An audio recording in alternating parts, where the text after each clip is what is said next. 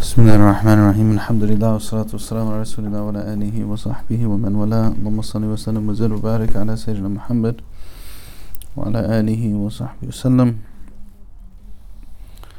اللهم افتح علينا بحكمتك وانشر علينا برحمتك يا ذا الجلال والإكرام يا عليم وعلمنا من علمك ما ترضى به عنا ولا تؤاخذنا بما تعلمه منا يا حليم. خلقنا بخلق الحلم وحققنا بحقائق العلم. سبحانك لا علم لنا إلا ما علمتنا إنك أنت العليم الحكيم. وصلى الله وسلم على سيدنا محمد وعلى آله وصحبه وسلم. Alrighty, we are on number 22 We are number 22 آه قال المصنف رحمه الله تعالى ونفعنا الله وإياه بعلومه في الدارين. آمين. ما من نفس تبديه إلا وله قدر فيك يمضيه ما من نفس نفس تبديه إلا وله قدر فيك يمضيه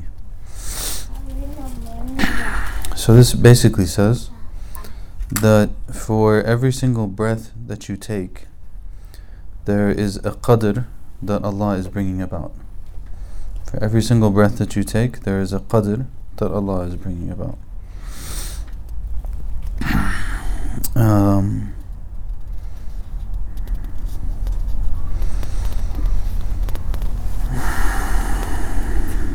subhanallah. So that's like basically what's interesting about a lot of these things is uh, a lot of the language that's used now in some of these modern spirituality concepts or um, they're the same concept. So, what is he trying to get at here? One of the things that he's trying to get at is that you should be paying attention to every single breath. Basically, you should have. What, how would they? How would they say? It? You should have presence with every single breath that you're taking, or something along those lines, right? So, that's what's being said here. Even he says, وقال بعض العارفين من أدرك في نفسه التغيير والتبديل في كل نفس فهو العالم بقوله تعالى كل يوم هو في شأن So he says that the person who is aware with every single breath that they take, they recognize the change that is happening in the in the existence around them. So they're fully aware and cognizant and attentive and present with every single breath that they're taking.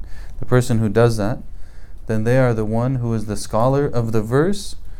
كل يوم هو في شأن. They are the one who truly knows the verse. At every single moment, Allah is involved in something. And uh, yom in Arabic is, you know, there's a lot, there's a number of words that sometimes uh, that in the translation get kind of switched up a little bit because it's hard to translate. So yom, in, especially with time. So yom is like that, and sa'a is like that. The sa'a you'll see very commonly translated as hour, and it's not really an hour. It's like a, it's used as hour in modern Arabic, but it's, it's really like a, a body of time. It can be shorter or longer. It's just a chunk of time, and Yom can yom can mean everything. It can mean a day, but it can also refer to various lengths or chunks of time. So that's why he's using it in the context of the person who's aware of every single breath. Then they're the one who's aware of this verse, that in every day Allah is doing something. Which, but in really, this would be like a super direct, probably incorrect, not even direct translation. But at every moment Allah is involved. Every moment Allah is involved. Um, so he's again bringing our attention to all of that is ha- all that is happening and and the source of those happenings in the world around us. From what's given what's taken what's opened up what's closed what's constricted what's all of these things are happening at different moments right throughout our day. And in all of those moments Allah is Allah is with us and present uh, there's a line of poetry the commentator quotes as well نفذت مقادير الإله وحكمه فأرح فؤادك من لعل ومن لو من لوي So it says that the the maqadir, the qadr, the decrees of Allah are being fulfilled and His command is taking place. So give your heart ease from saying perhaps and if and all of these kind of things. La'alla is you know, maybe if I did it this way, it would have been like that. Lo is if I had done this, it would have been like that. So, saying like basically the, the line of poetry is saying, whatever Allah wants to bring into existence in the world is going to be brought into existence, and whatever happens is going to be His qadr. So just give your give your heart ease, put it to rest. You don't have to worry about if it had happened this way, and perhaps it would have done this way, and so on and so forth. Don't worry about all of those moments in the past and analyzing them and thinking about how they couldn't have gone and so on and so forth, but do just the moment that has to happen now. Um, which is one of, uh, inshallah, part of Shaykh Muslim's ongoing commentary, spiritual commentary on movies. So, you know, Frozen 2. Frozen 2, she was told that uh, something along those lines, right? The only, the only, uh, uh, I forget the wording. It was so good. I'm gonna butcher it now. Something about like the only, the only thing to worry about is the the next correct action, like the next thing that you're supposed. What was it? Does anyone remember? Seen it? Anyone seen it? Okay, something along those lines. Like basically, the, one of the main lessons in the beginning of in in the film is that the thing that you have to focus on when you can't see what the future is, and what the future holds, the thing you have to focus on is that the next thing that needs to get done. Not the next thing that you want to do or the next but the next thing that you should do and needs to get done is the correct thing to do. That's the next that's the thing to worry about. So you know that's also a concept that comes up in all of these uh, all these books. I'm trying to convince her to do a, a podcast on Islamic spirituality and and movies. Because she gave like she's like you have to watch it. I was like okay, fine. like, like to be honest, I really prefer things that have violence and corruption. But if that's you know you want to watch this, we'll try. There's, Um, there's violence and corruption in the movie. yeah, I, I fell asleep a couple times, but You can have an entire series on Lord of the Rings. yeah, I mean, she you should have heard back in the day that our whole MSA West existence was a commentary on Lord of the Wing, Lord of the Rings when she was there. So you know, Avatar, Avatar, and a lot of stuff. Quote from uh, Tell Dale of Despereaux. That's what we named our car after in Egypt. Whose name was Despereaux. He said that when when a heart is broken, sometimes it goes back crooked. Yeah. Yeah. That's a good line. My heart is broken, sometimes it grows back crooked. Yeah, there's some good stuff. So I'm trying to convince her. We'll see. Maybe after the fundraiser. All of our life right now is the fundraiser. So that's number 22. Oh my God. Barakallahu feek. Amen. Hmm, Okay. Uh, so that's qadr. You know, do the do the wajib al waqt. Basically, the movie is about do wajib al waqt, or uh, you know, do the do the obligation of the moment. Number 23 لا تترقب فراغ الأغيار فإن ذلك يقطعك عن وجود المراقبة له فيما هو مقيمك فيه Man, what a complicated sentence but really nice لا تترقب فراغ الأغيار فإن ذلك يقطعك عن وجود المراقبة له فيما هو مقيمك فيه uh, who has the translation? Then maybe that's easier than me stumbling my way through it. 23. Yeah. Do not look forward to being free of alterities. Territies. Wow. Alterities. Okay, I don't know. Others. Okay. Others, yeah, Aghiyar, you Do could say not look that forward to being free of alterities, for that is indeed what cuts you off from vigilant attention to him, in that very state he has assigned to you. Uh, what are territies? Is that it? Alterities. Alterities. Yeah. So, Aghiyar, yeah, others. Yeah, okay. Interestingly, yeah, like that's how. The word in Arabic is aghyar. Um, it's related to ghayr, which means other, right? So sometimes they use it to refer to everything other than Allah. But the way he translates it in the commentary is actually a little bit different. Uh, it's similar, but a little bit different. So he says, I'm going to read the commentary because it's short on this one. Uh, he says أي لا تنتظر أيها المريد انتهاء الأغيار أي الشواغل التي منها ما أقامك فيه الحق بل راقبه فيما تترقب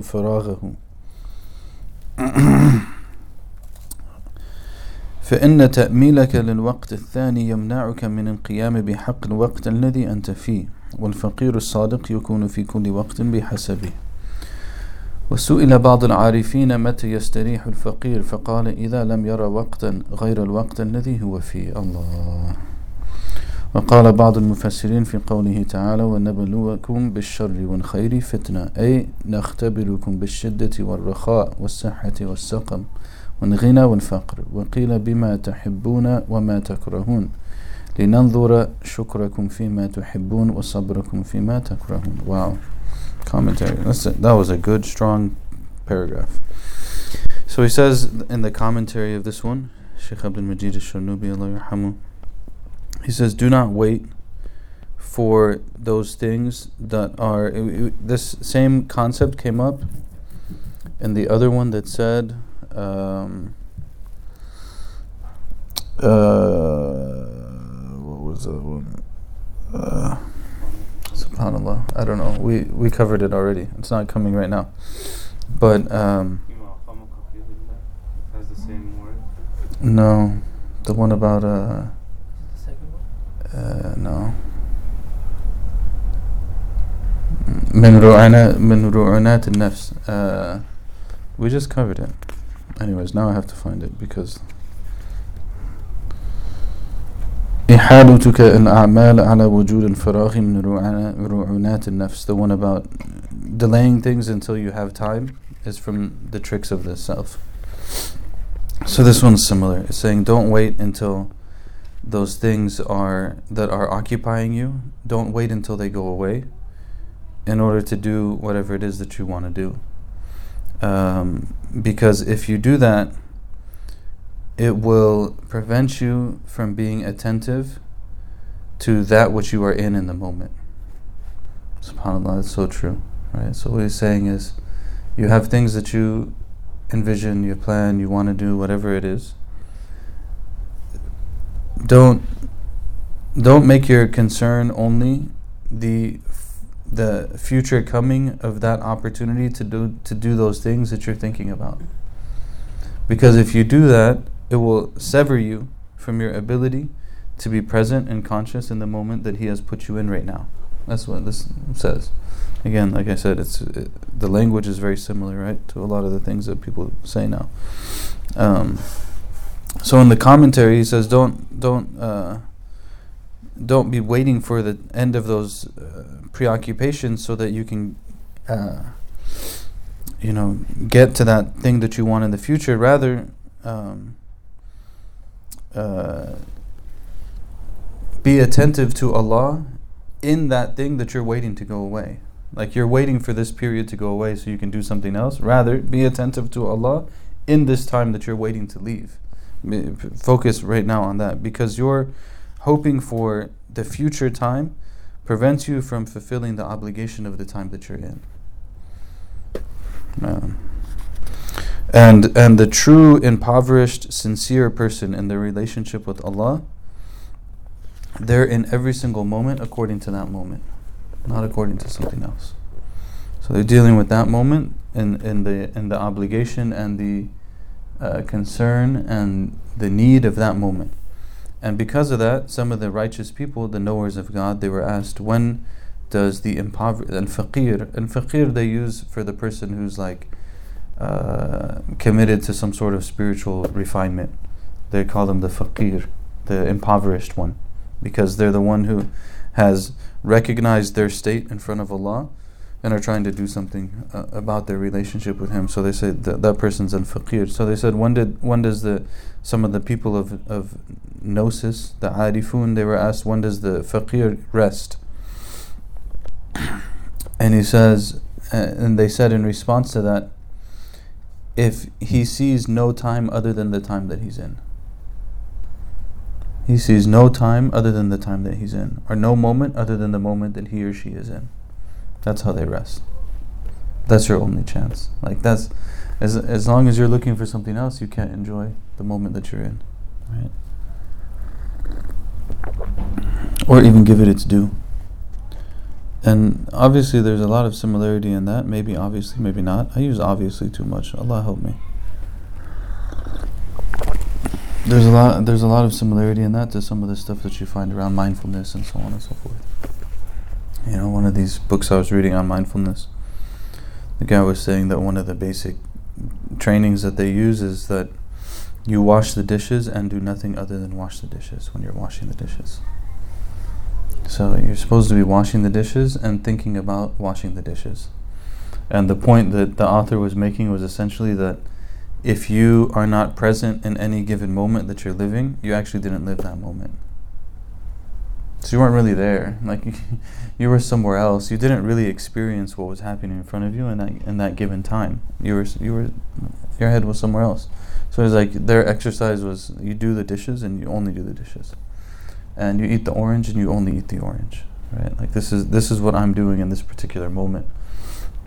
I'm going to give it its proper and if in our in our language I'm going to give it its proper muraqabah, its proper attention, its proper vigilance, its proper shukr, its gratitude, so on and so forth, which is coming up next. And that's why some of the scholars of tafsir they said about the verse وَنَبَلُوَكُمْ بِالشَّرِّ وَالْخَيْرِ fitna, very important verse in the Quran. وَنَبَلُوكُمْ بِالشَّرِّ وَالْخَيْرِ fitna. We test you with bad and good as a trial. We test you with bad and good as a trial. Both of them are mentioned, not just one or the other. Both of them are trials. Meaning, we test you with difficulty and ease, with health and sickness, with poverty and wealth. And by that, we test you by that which you love and by that which you hate. So that we can see your gratitude in that which you love and your patience in that which you dislike. This is all in the commentary of that verse. See the person's gratitude in that which they appreciate, they, they love, and their patience in that which is displeasing to them. So this is again in number 23. Don't wait for the time to pass. Hmm. Man.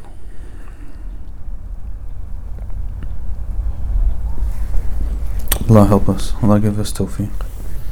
Number 24 لا تستغرب وقوع الأكدار ما دمت في هذه الدار فإنها ما أبرزت إلا ما هو مستحق وصفها وواجب نعتها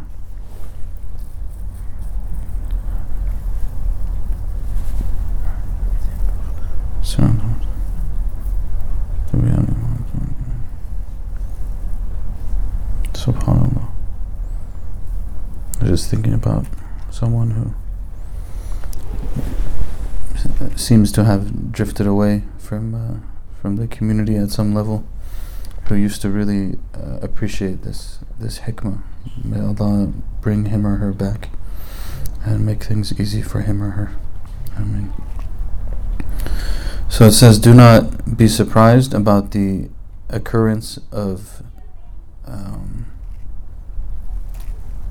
you know, like bad or ugly things, or things that are strange or surprising or whatever. Like, don't don't be surprised at whatever happens in this life, because all it is doing is showing.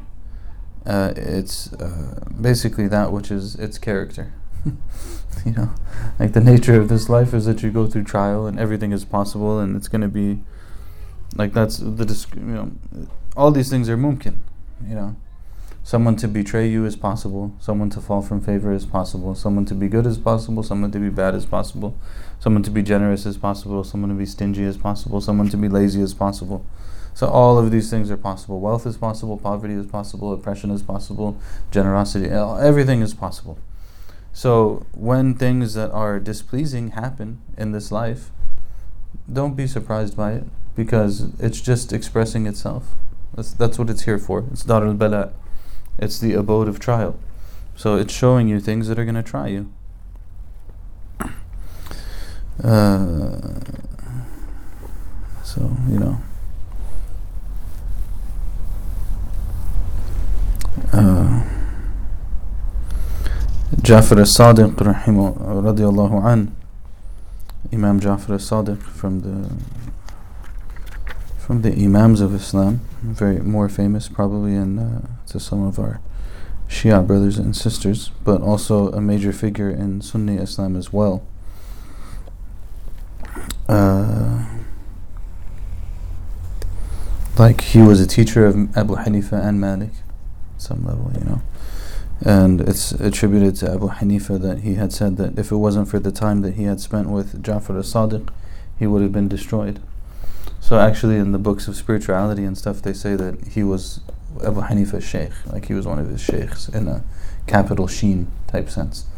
Um, so obviously Abu Hanifa is who he is, but there was something also to Imam Ja'far as-Sadiq radiallahu anhu. Um, so it's he said من طلب ما لم يخلق أتعب نفسه ولم يرزق. So he said the one who seeks that which has not been created will tire themselves and they won't attain what they're looking for. They won't they won't actually get their sustenance. They won't get the sustenance that they're looking for. And they said, What's that? And he said, Ar-rahatu fi dunya. To to take it easy in this life. They're not gonna find it. Because you're always gonna find something. Even when you like go and you relax, you're still gonna find something. Uh, so what? Uh, uh, yes, he said, whoever seeks that which has not been created tires themselves and will not attain sustenance.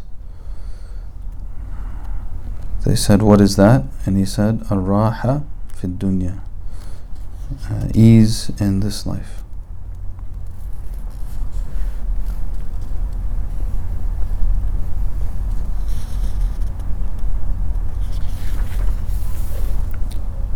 Uh, you know, there's a sobriety. Like I said before, like Islamic spirituality, there's a sobriety to it. When it's like, yeah, people have. Sometimes they might make dhikr and dhikr and have a good time and enjoy that and stuff. But overall, there's a sobriety to how people approach life. Like it's not. Uh, it's more along the lines of, as I've mentioned before, that um, there was like a famous self-help book back in the day, Road Less Traveled And the first line of the book is life is difficult. And he's like, basically, if we can agree on this, then uh, we can have the rest of the conversation. But if you don't want to agree on this, forget it. Like, it's just not going to. La yakun, which is the line of poetry that comes up next. تطلب الراحة في دار العنا خاب من يطلب شيئا لا يكون. Says you're seeking ease in, a, in an abode of difficulty and the person who seeks that which does not exist, then they're dest- they're they're destroyed. Like it's not going to work for them. It's, you're you're looking for something that's not there, in the first place. And I think that that's, um, man, we're in a tough situation, aren't we? Because uh, in order to manipulate us into buying more stuff, we have to be made to be under the impression that there is actually raha in the dunya. Because otherwise, we wouldn't be wanting to buy all these other things. Right? like, there's no reason to buy it. So, you have to be, your nefs has to be manipulated by this very sophisticated marketing machine. That your nefs must be manipulated to believe that you actually need things that you don't need, and that those things will give you that raha and that ease and this everything else that you're looking for, and they won't, because there'll be something else. but we're like no matter how hard we try we're still subject to that and like you know people the the most brilliant minds in the world are, are being used to convince us to buy more things so Allah help us من رام في الدنيا حياة سليمة من الهم والأكدار رام محالة another poet said whoever is looking for a life that is without like uh, just completely easy no difficulties, no challenges, no anxieties, no no all of these things, then they're seeking something that's impossible.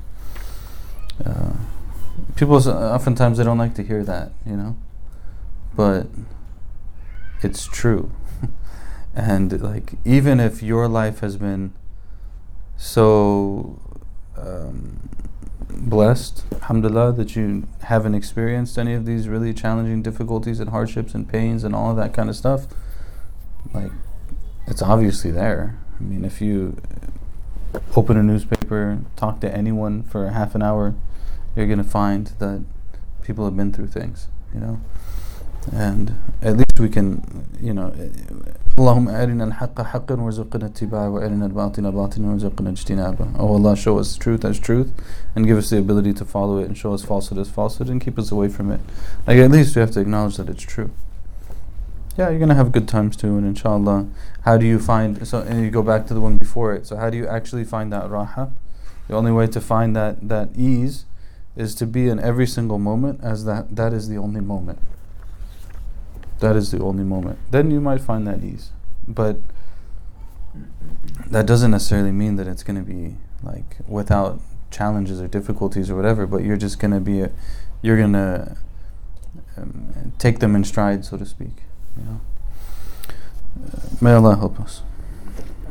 Yes. How does that work in relation to like setting goals for yourself in terms of where you want to be in life and how you're trying to kind of work towards a specific thing? Um, I mean, that can be part of your moment. Is that you, you know, w- we do have to uh, plan. Like we we do live in the world. We we do have to plan, and I could be in a moment where I'm recognizing that I need to make certain plans. But I, you know, as as you said in the beginning, like how do you do that tadbir and it doesn't go too far. How do you do that planning and thinking about life and so on and so forth and doesn't go too far? Is to make sure that every act of tadbir is carried with tafweed. That every act of planning and organizing and so on is accompanied with completely turning it over to Allah. So that's that's like the way that you're going to do it, you know. I, I think it's also helpful to consider like what is like make sure everything fits into the umbrella of overarching goals so the overarching goal is to know god that's that is the if you want like goal setting for li- for life is ibn abbas radiallahu anhuma's commentary on وما خلقت الجن والإنس إلا ليعبدون أي ليعرفون that I didn't create the jinn and the humans to, for anything other than to worship me. And Ibn Abbas radiallahu anhuma, he said that, that that actually means to know Him. That Allah created every human being so that they can know Him. So this is the overarching goal: is to know God. And in my assessment of my current state and what I need to do and so on and so forth, I may attempt to take a particular path, as long as I put that path under the goal of knowing God then it's it, it helps. Because uh, you know it's not actually about that particular goal. Like every it's like uh, إذا بطل الأصل بطل الفرع they say in, in the fiqh that if the foundation is broken then everything that comes from it is broken so the foundation has to be the overarching goal of my existence is to know God every other goal that I set after that, if that foundation is there and every goal is connected to that foundation, then you know it may come, it may not come. I might have to change it. I might have to work with it, whatever it might be, but it's going in that direction. You know, May come, it may not come. I may look at it and be like, well, I guess that that was actually not a probably w- that probably wasn't what's going to work for me.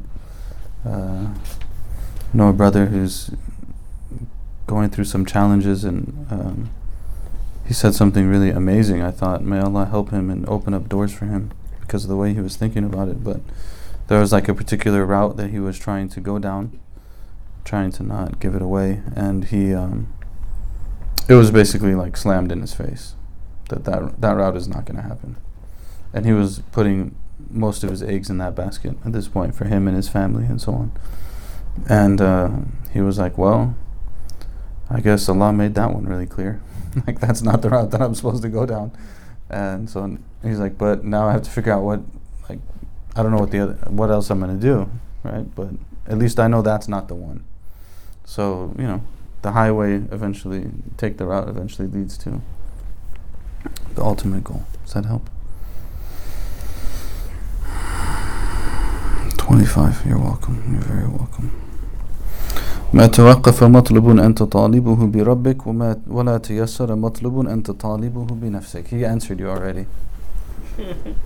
He answered you. Subhanallah. ما توقف مطلب أنت طالبه بربك ولا تيسر مطلب أنت طالبه بنفسك. بربك وبنفسك. I like this one. This is, it's it's beautiful. Says that um,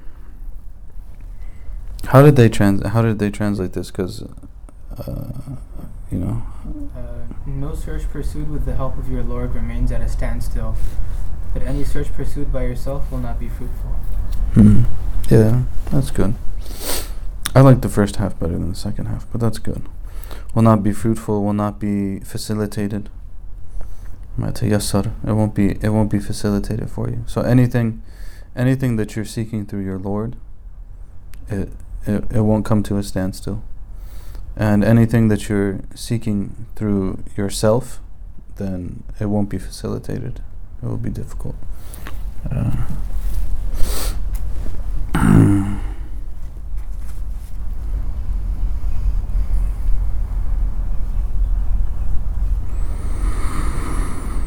Mm.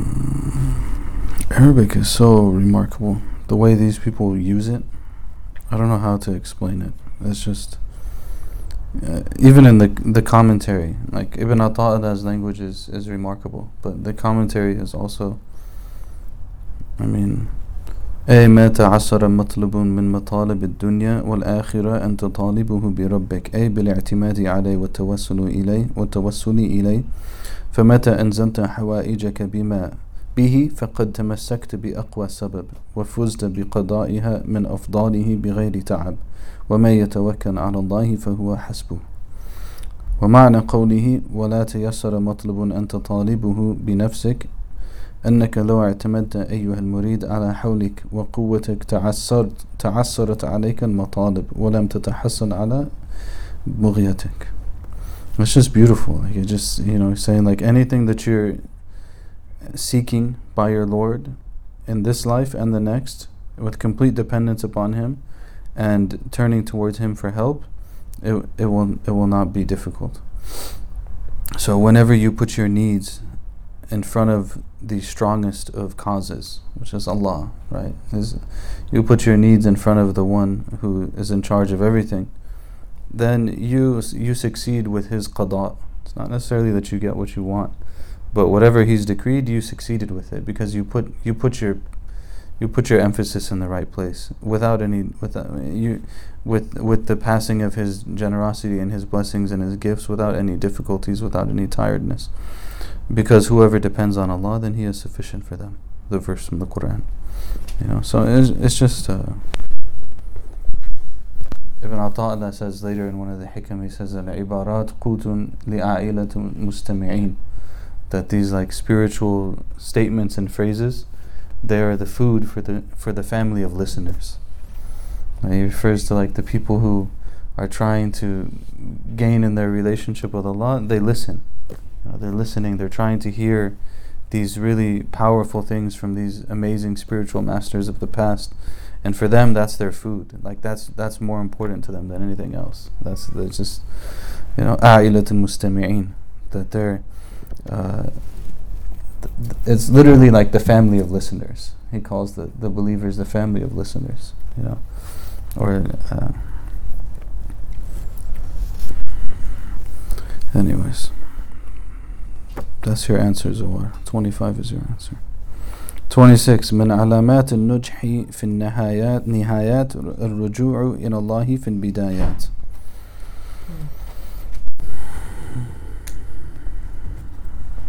It's, uh, the sign from the sign of success in the end is to turn to Allah in the beginning. From the sign of success in the end is to turn to Allah in the beginning. it's pretty straightforward, right?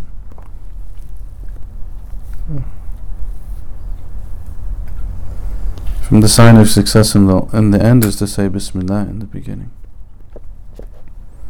You know that they have they do it for Allah and they depend upon Allah and their their emphasis is there and they put it in front of Him and so on and so forth. Some of the people of knowledge they said, "Man dhanna annahu yasilu in Allahi bighayri Allah quti'a.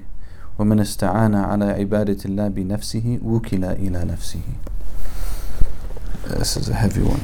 Actually, one time when I taught this on this statement, after I translated, I'll tell you the story. This later, this lady said it was amazing. She said, the, so this statement of the people, the knowers, it says, whoever thinks that they're going to get to Allah by other than Allah, they will be cut off. Whoever thinks they're going to get, they're going to. Uh, uh, it's it's hard. The challenge in the translation is getting to Allah has to do with connecting and cutting. So whoever thinks they're going to get connected to Allah by something other than Allah, they'll be cut off from Allah. They'll be cut off from Allah. And whoever seeks aid in worshipping Allah through themselves, then they'll be left to themselves.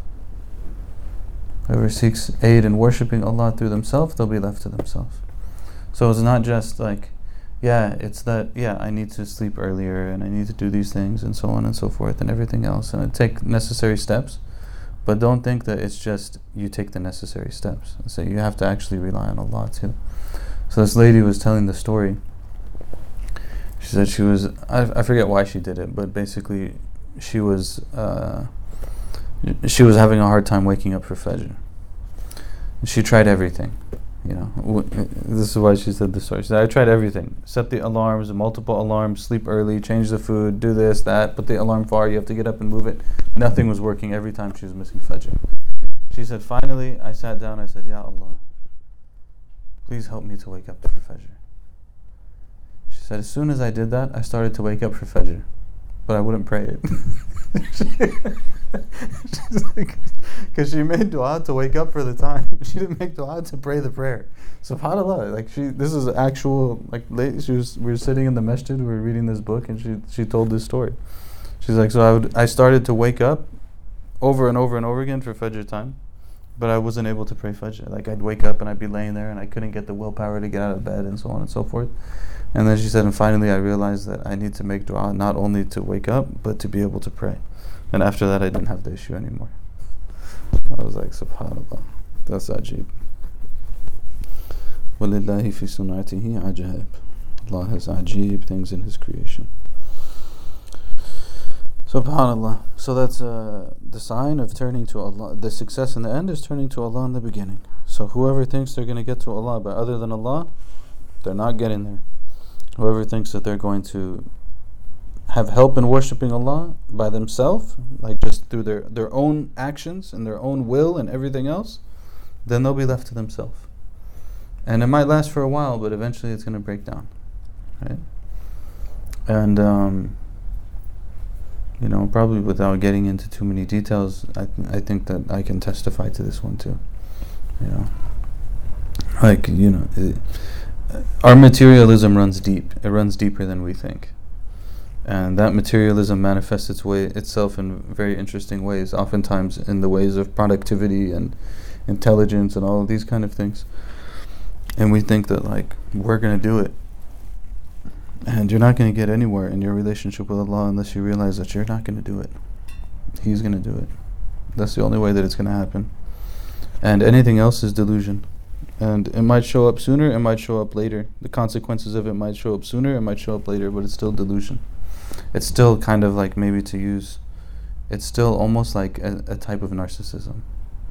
Like i and and it deludes you the scary thing about narcissism is that it it's it deludes you like you you think you understood and you're like as blind as as blind as anything yes. Allah help us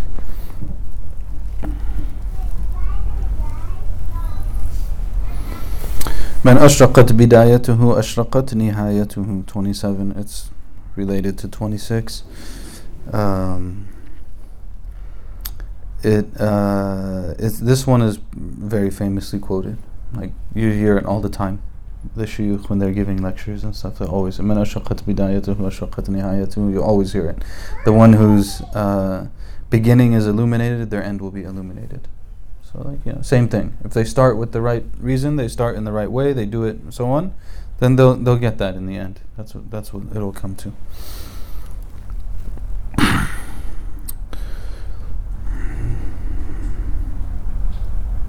Mhm.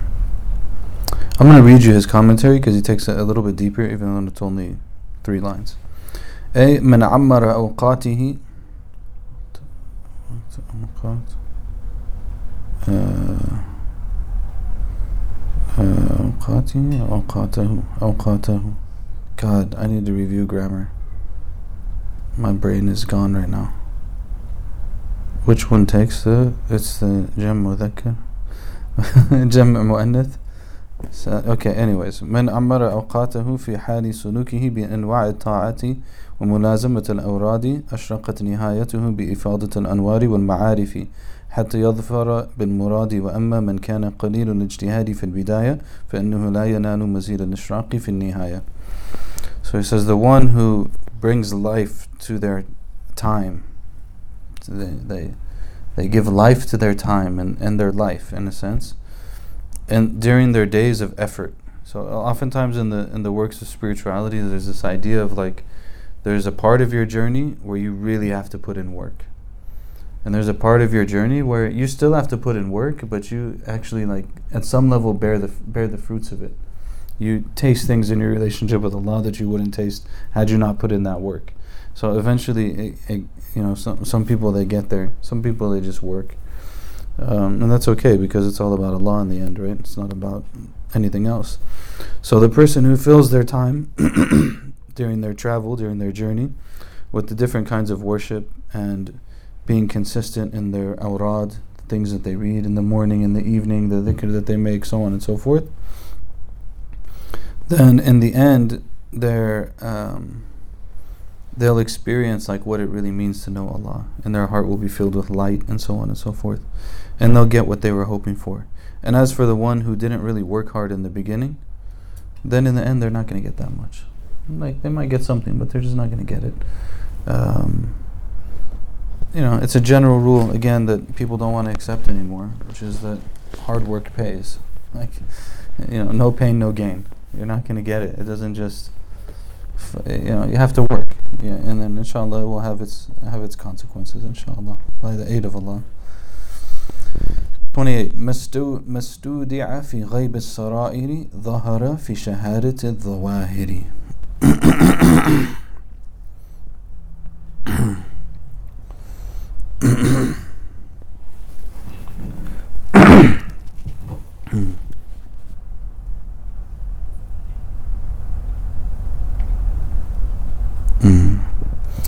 So this says that uh, that which is deposited, this is my translation, that which is deposited in the hidden realms of the secret, sara'ir, the secret, the internal secrets, uh, manifests itself in the witnessing of the of the apparent or the limbs.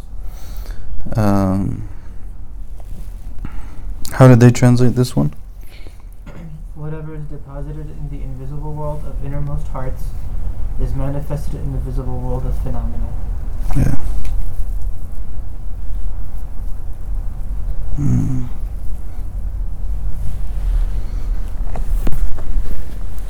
The poet said دلائل دلائل الحب لا تخفى على أحد كحامل المسك لا يخفى إذا عبق says that the the indications of love are not hidden from anyone just like the person who's um, like taking misk or perfume, they uh, they can't hide from the people when they run away, because like there's a trace behind them.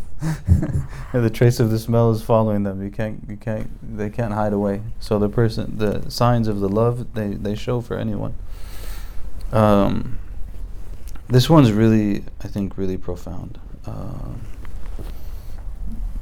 you know, it's saying like whatever you put inside of you is going to show up on your actions.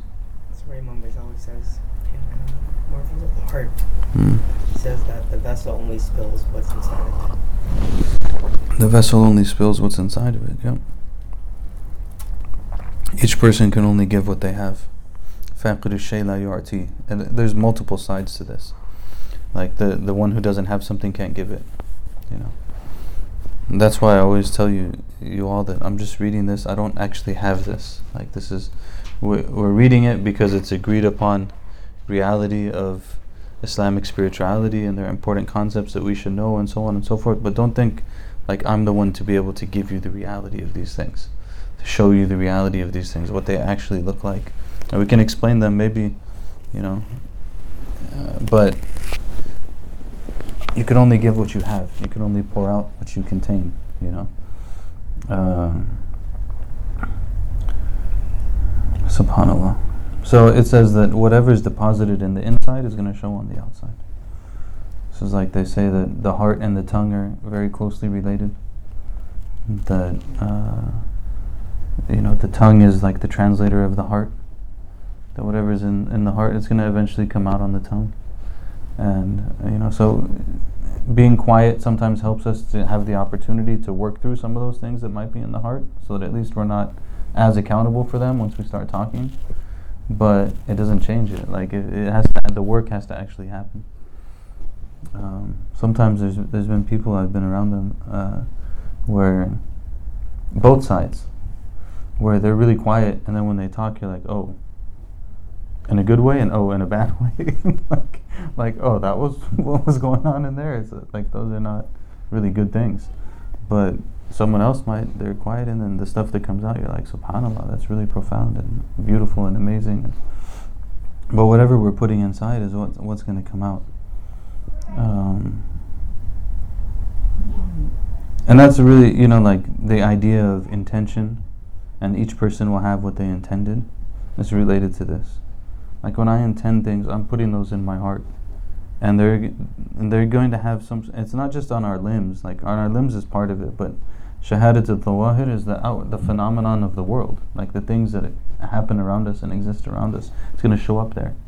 So you know, just having the intention actually changes the world around us. So making good intentions changes the world around us. Has an effect. Uh, wanting to do good things has an effect and you're going to see it in the world around you. It might it might result in some sort of facilitation, you know, it might result in something changing, something opening up, just because the inside was fixed. And actually, um, it's it's I don't know if it's making sense, but somehow I've seen this many times with people that you've talked to them, or like something's going on with them inside they're perceiving something in a particular way or something like that or whatever it might be. And over time they adjust it. And when they adjust it the world around them actually changes. Like the, the stuff that was wasn't coming to them starts to come. The stuff that they were you know even sometimes it's that you want the thing too much so it doesn't come. Because Allah is teaching you to want him instead of to want that thing. And then when you finally let go of wanting that thing then the thing comes because the inside was changed, it, it manifests in the outside. Or the opposite. You, the, you wanted that thing too much, so then the outside, that was what was inside, so the outside didn't actually give you that thing. There's all kinds of stuff that happens uh, in the world, but basically we should focus on good intentions. And, and we should pay attention to what we put inside of ourselves. Um, you know.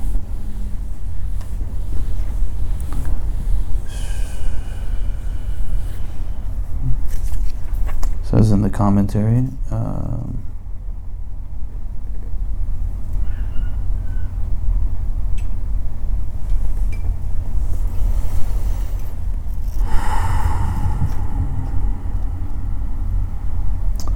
So he says that من ادعى بقلبه معرفة الله تعالى ومحبته ولم تظهر على ظاهره ثمرات ذلك من اللهج بذكره والمسارعة إلى اتباع أمره والفرار من القواطع الشاغلة عنه والإضراب عن الوسائط المبعدة منه فهو كذاب في دعواه متخذ إلهه هواه That's a strong statement. So he says that the person who claims, and we've talked about before this issue of making claims, like generally speaking, if someone's making a claim about their closeness to Allah, uh, their claim is the evidence against them, not for them, because the people of Allah do not make such claims. Um, someone asked last time that came up, like, is there, you know, is it necessarily the case? I said, Allahu A'lam, you know, maybe there's exceptions to that, but generally speaking, it's not a good sign. Someone's claiming these type of things. I've met like really, really remarkable people who have said, basically, uh, all these people they come to me and they try to learn from me and they say all these nice things about me, and he's like, but they don't know that I don't actually have anything. like, they think I'm this because of like you know, my family and this and that, but I don't actually have anything, you know? it's like full sincerity, full disclosure, I don't have anything. That's what he actually thinks. And, you know, the reality is something else, even though, you know, but that out of his humility is not to be like, yeah, actually, I have all these things, and mashallah, it's amazing as well. He's like, no, actually, I don't have anything. It's all Allah. If there's anything, it's Allah. It's not me. It has nothing to do with me. Because look at me, I'm nothing, right? So there's like that humility. So he says, whoever claims that they have knowledge of Allah in their heart and His love, and that do, and the fruits of that don't show up on their limbs with things such as being consistent and um, like uh, attentive in dhikr, like when they make dhikr, it's really like means something to them, or uh, rushing to follow the commands of Allah, or fleeing from those things that will cut them off from Allah. Uh, then you know if, if they're not doing those things and those things aren't showing up, then they're they're liar they're lying about their claim and their their ilah is actually their desires. they're, they're making claims then. The claim is not you know it doesn't have its it doesn't have its basis. It's strong. Sometimes the things need to be strong. Uh, okay. Kind of talked about this one before. Um,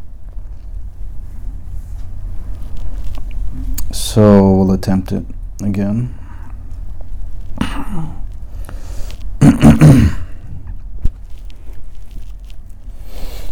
So he says in 29 شتان بين من يستدل به أو يستدل عليه المستدل به عرف الحق لأهله وأثبت الأمر من وجود أصله والاستدلال عليه من عدم الوصول إليه وإلا فمتى غاب حتى يستدل عليه ومتى بعد حتى تكون الآثار هي التي توصل إليه So he says, what a difference there is between the one who um,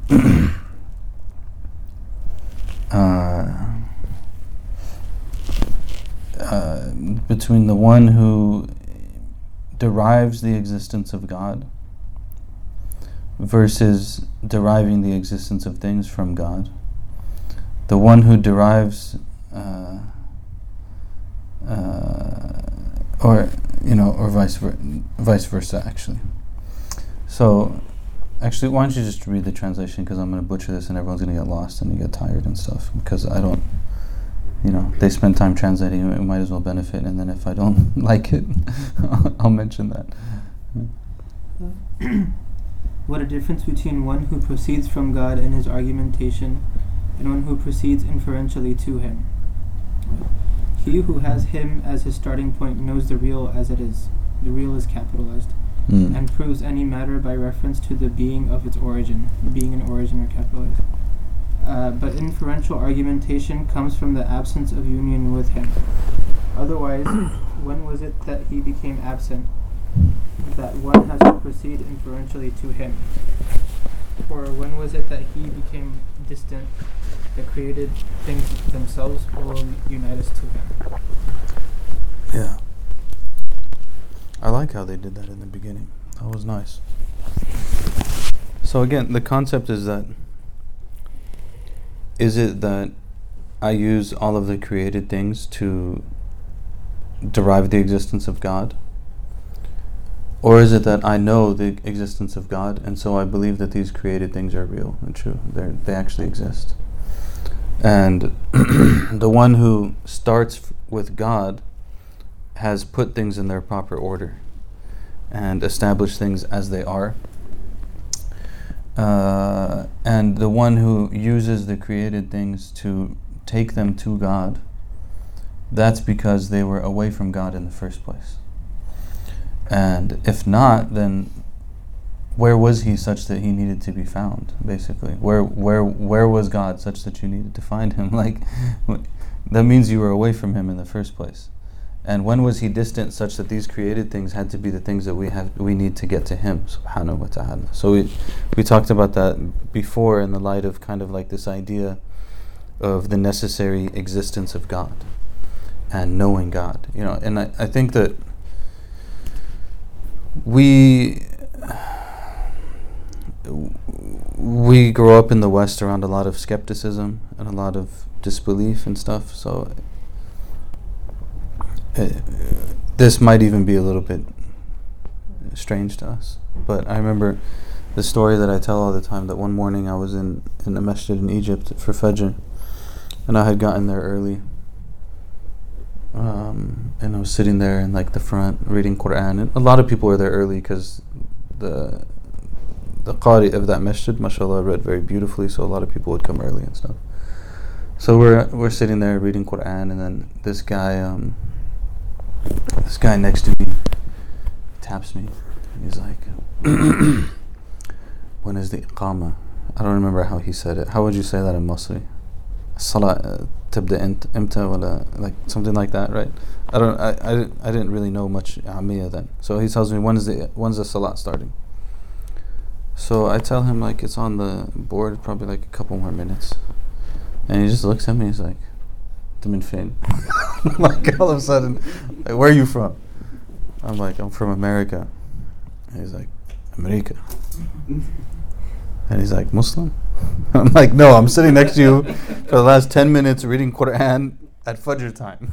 like, what else am I going to be? Maybe, I guess you could be an agent, but I'm going to tell you at that point. If I'm that committed to my cause, I'm going to tell you. So I'm like, yeah, I'm Muslim. And he's like, uh,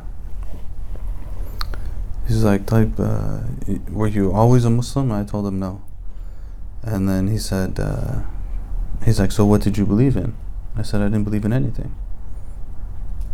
And he just, he couldn't understand. Like he, he, was- he was kind of like a country guy, you know, Benedict Shoya. He couldn't get it. Like he, he looked at me, he's like, he was just like, Zay. Like completely, like, what do you mean you didn't believe in anything? How, how can you, like, there's people who don't believe in anything? Like, he couldn't actually comprehend it. And then afterwards, he was like, and then I was like, yeah, you know, that's just the way it is. It's Am- America, you know.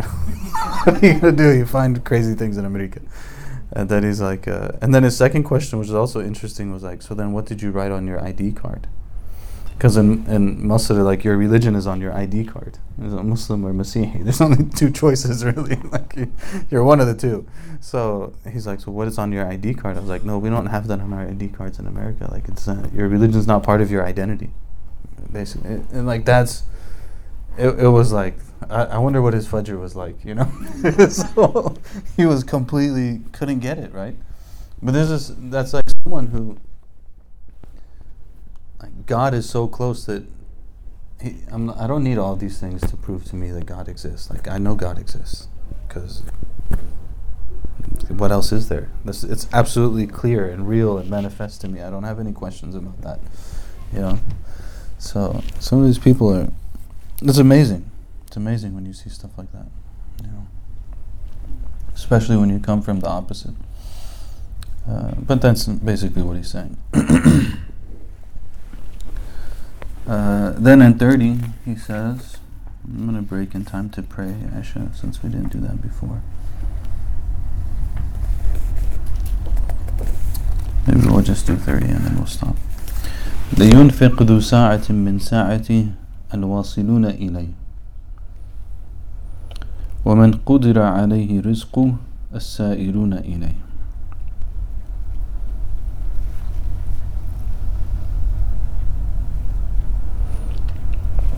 Uh-huh.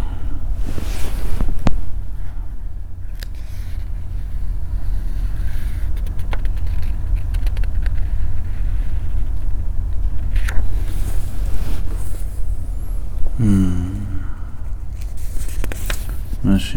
I'm trying to figure out exactly what he means by this, but uh, and the commentary is kind of brief. Is 30 and 31 connected?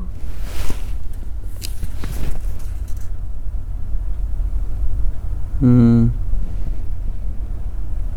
Just, just in the relation that they're both about traversing to Allah, but kinda. Maybe I mean everything is related at some level, but uh, 32 is one of my favorites, by the way. Uh, but we'll come back to 30. 32 says basically that you should be you should be more worried about what's going on inside of you than the miracles that you don't know about. Like Focus on what is actually in front of you. What's in front of you is all the problems you have inside, not all these things like the unseen world and miraculous things and so on. We'll get to that. 32. 30 is um, uh, basically it's saying that um, that each person can give to others based on what they have. Again, which is the concept that we've said. So, لِيُنْفِقْ ذُو سَاعَةٍ مِّن سَاعَتِهِ is saying الْوَاصِلُونَ إِلَيْهِ So, uh, they, they distinguish between what I had said a few, a few minutes ago, الْوَاصِلُون وَالسَّائِرُون. The sa'irun are those who are traversing the path. And al-wasilun are those who have arrived.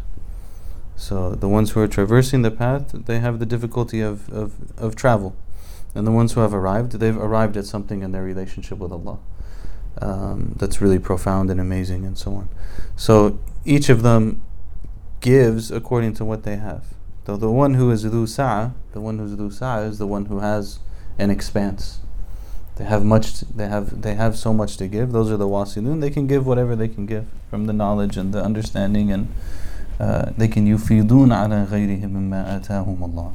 They can give the floods of what they have uh, upon, they can give that to others uh, based on what Allah has given them. And they can, you know, experience life as it is and so on and so forth. But those who have less, وَمَنْ قُدْرَ عَلَيْهِ رِزْقُ It's the one who, their rizq has, it's, it's been constricted at some level. They also can give, but they give according to what they have. Um, uh, and that's, you know, that's basically what he says in the commentary. So each one gives according to what they have, and each person has different things. And one of them maybe is like uh, more advanced in a sense on the path than the other one, but uh, no one, no one is. Uh, I think something that is hard to swallow for a lot of people, which came up last time now that I'm saying this advanced thing, is that no one is ma'soom other than the Prophet sallallahu alaihi wasallam.